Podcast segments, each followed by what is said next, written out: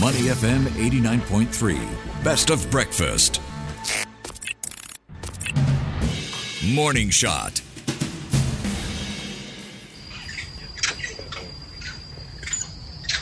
What you're hearing was actually warning calls by long-tailed macaques. Now, this species of monkeys that are native to Singapore has recently made headlines after a video of them scaling a residential block in Jalan Besar went viral. Following that, the National Parks Board says it's monitoring the movements of the troop of monkeys and herding them away from residential areas. Such incidents are no stranger in Singapore as the city becomes increasingly urbanized. But how can we better manage human wildlife conflicts? For more insights, we're joined by Anbarasi Boopal, co CEO for advocacy at the Animal Concerns Research and Education Society. Welcome to the show, Anbu. Thank you. Very good morning, Lynlee. A very good morning to you. Now, let's first talk about the monkeys. This isn't the first time they're scaling HDB flats, right? So, could you tell us why they do that and why this is happening? Um, sure. So, uh, like you said, this is not the first time we have come across this at Clementi and also sometimes in Punggol. But this is not something they may do uh, on a regular basis. They are definitely exploring, which means that their troop could have been disturbed in a nearby estate, nearby habitat.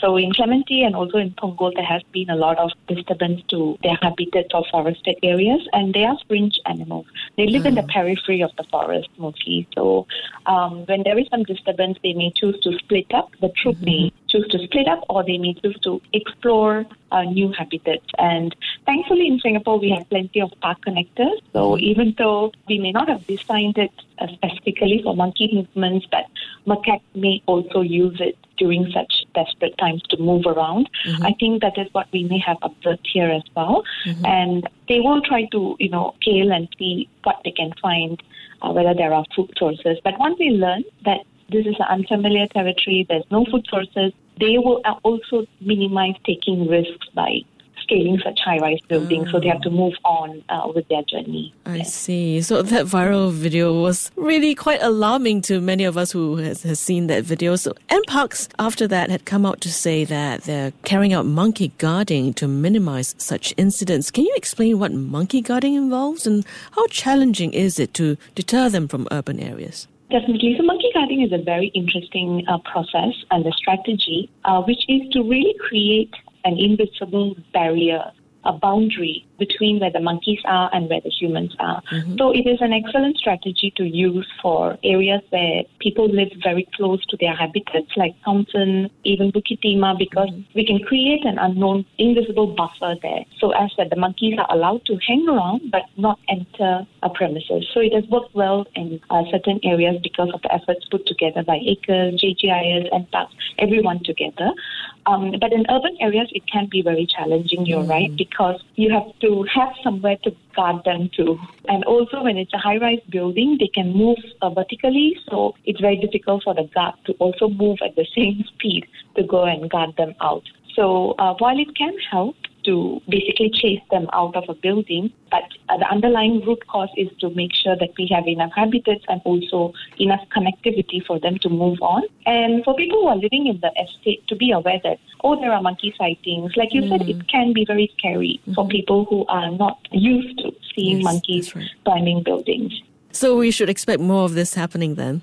Um, I would say that there is a high likelihood mm, mm, that mm, we mm. can. So we have to be prepared, every one of us, to just make those adjustments that are needed. I mean, they're not there to harm us or you know, you know come and bite or attack mm-hmm, us. So mm-hmm. they're also in their journey to explore. So as long as we can be aware, we can avoid the unnecessary panic, um, and also we would be knowing what to do, what not to do when we encounter them. You know, keeping our food properly secured in your units, and maybe during the time time the monkeys are visiting, we can keep the windows closed. So it is all preemptive methods that can help to prevent these monkeys staying there for a longer period. What kind of calls does ACRES typically get when it comes to human wildlife encounters, and how much of a cause for concern are these encounters? Um, this is a very interesting question because uh, since 2010 onwards, we have seen an increase in the kind of calls where people uh, may not be aware of what to do. So, from injured birds and injured snakes, we get plenty of calls. We're talking about 60 to 70 calls a day, and rescue of about 10 distressed wild animals a day. But Ooh. when we're talking about encounters alone, we do get a lot of calls about sightings of monkeys,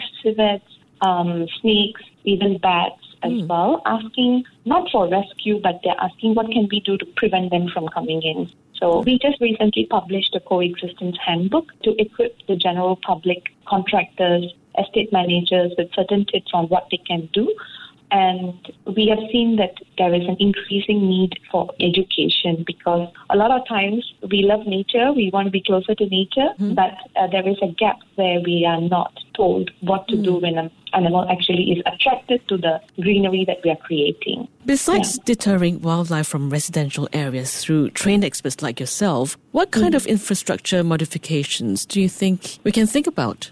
Um, I think the first thing that came to my mind was really wildlife proofing our bin. Because a lot of calls that we receive, we see that the animal is accessing food waste that is not properly managed in our estate. So most of the photos I have of the monkeys are rummaging through large bins or even wild boars going straight to the bin in a void deck. So um, these are all potential hotspots for a human wildlife conflict situation. So I think what we can do in Singapore is to really think ahead.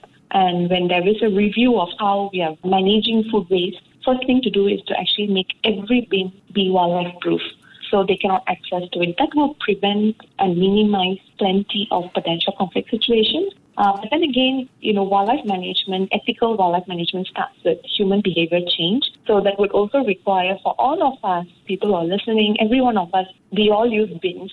So we need to also have that little behavioral change on the way that we use the bin properly. So we are making it work as a wildlife proof bin. And uh, there are also other small things that can be done to uh, make sure that the food is secured properly, that animals cannot open, it's not visibly kept, um, so it attracts certain animals like monkeys or boars.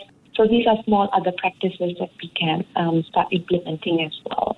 Okay, from infrastructure modification to human behavior now. We have our producer, Kai Ting, who is trained in monkey guarding and managing human wildlife encounters. So she mm. says there have been instances where people feed wild boars and even hornbills. And sometimes when these animals come close to people, especially the cute ones like macaque and wild boar babies, the natural instinct for us is to try and reach out to pet them, right? And in many hmm. instances where wild animals are spotted within residential estates, very often there is food waste being left out. So what can be done to encourage our own human counterparts to modify such behaviors? How far can or should we go in terms of policies?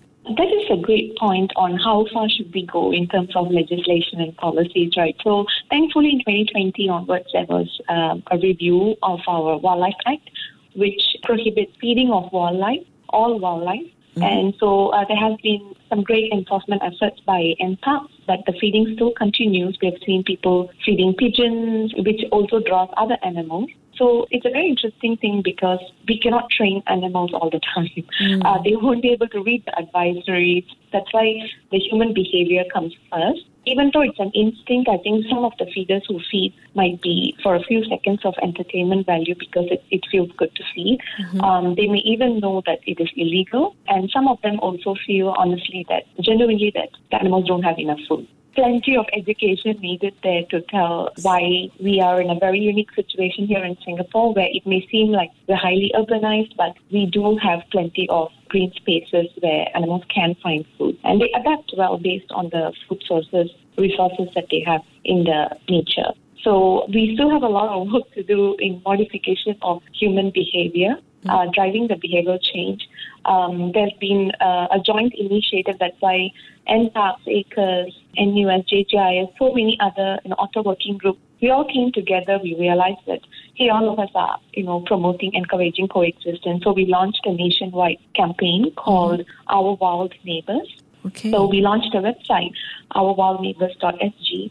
Um, so uh, that actually is a one-stop portal to get information, to educate. We are doing roadshows in heartland uh, communities now as well to bring this topic mainstream to get people equipped you know, with knowledge on what to do, what not, and why feeding is bad.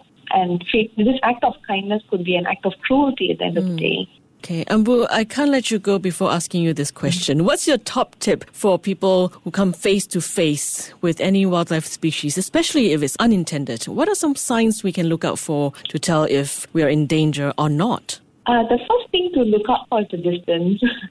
so, uh, just like uh. any other, you know, human, you know, human conflict deconflicting a principle, um, the first thing to do is to increase the distance between you and the mm-hmm. animal. Okay. Um, yeah, that is the best way. And even though we may not, uh, we may be scared and we may not be aware of even what animal it is, mm-hmm, mm-hmm. I think it's perfectly understandable. Um, not everyone will be comfortable with the wild animal's presence. Mm-hmm. So the first thing is to uh, we use the phrase "appreciate from a distance."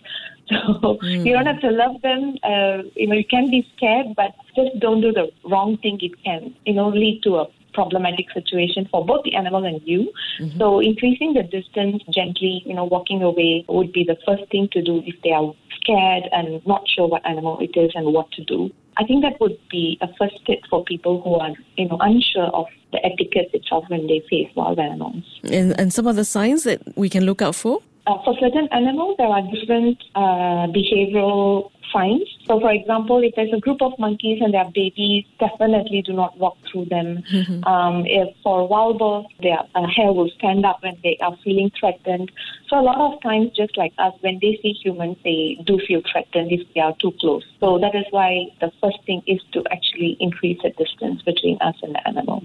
Thank you so much, Anbu, this morning for all your insights and your time today. Thank you so much too, Lynlee. We've been speaking with Anbarasi Boopal, co-CEO of Advocacy at the Animal Concerns Research and Education Society. Stay with Money FM 89.3. To listen to more great interviews, download our podcasts at awedio.sg or download the AWEDIO app. That's A W E D I O, AWEDIO at the App Store and Google Play.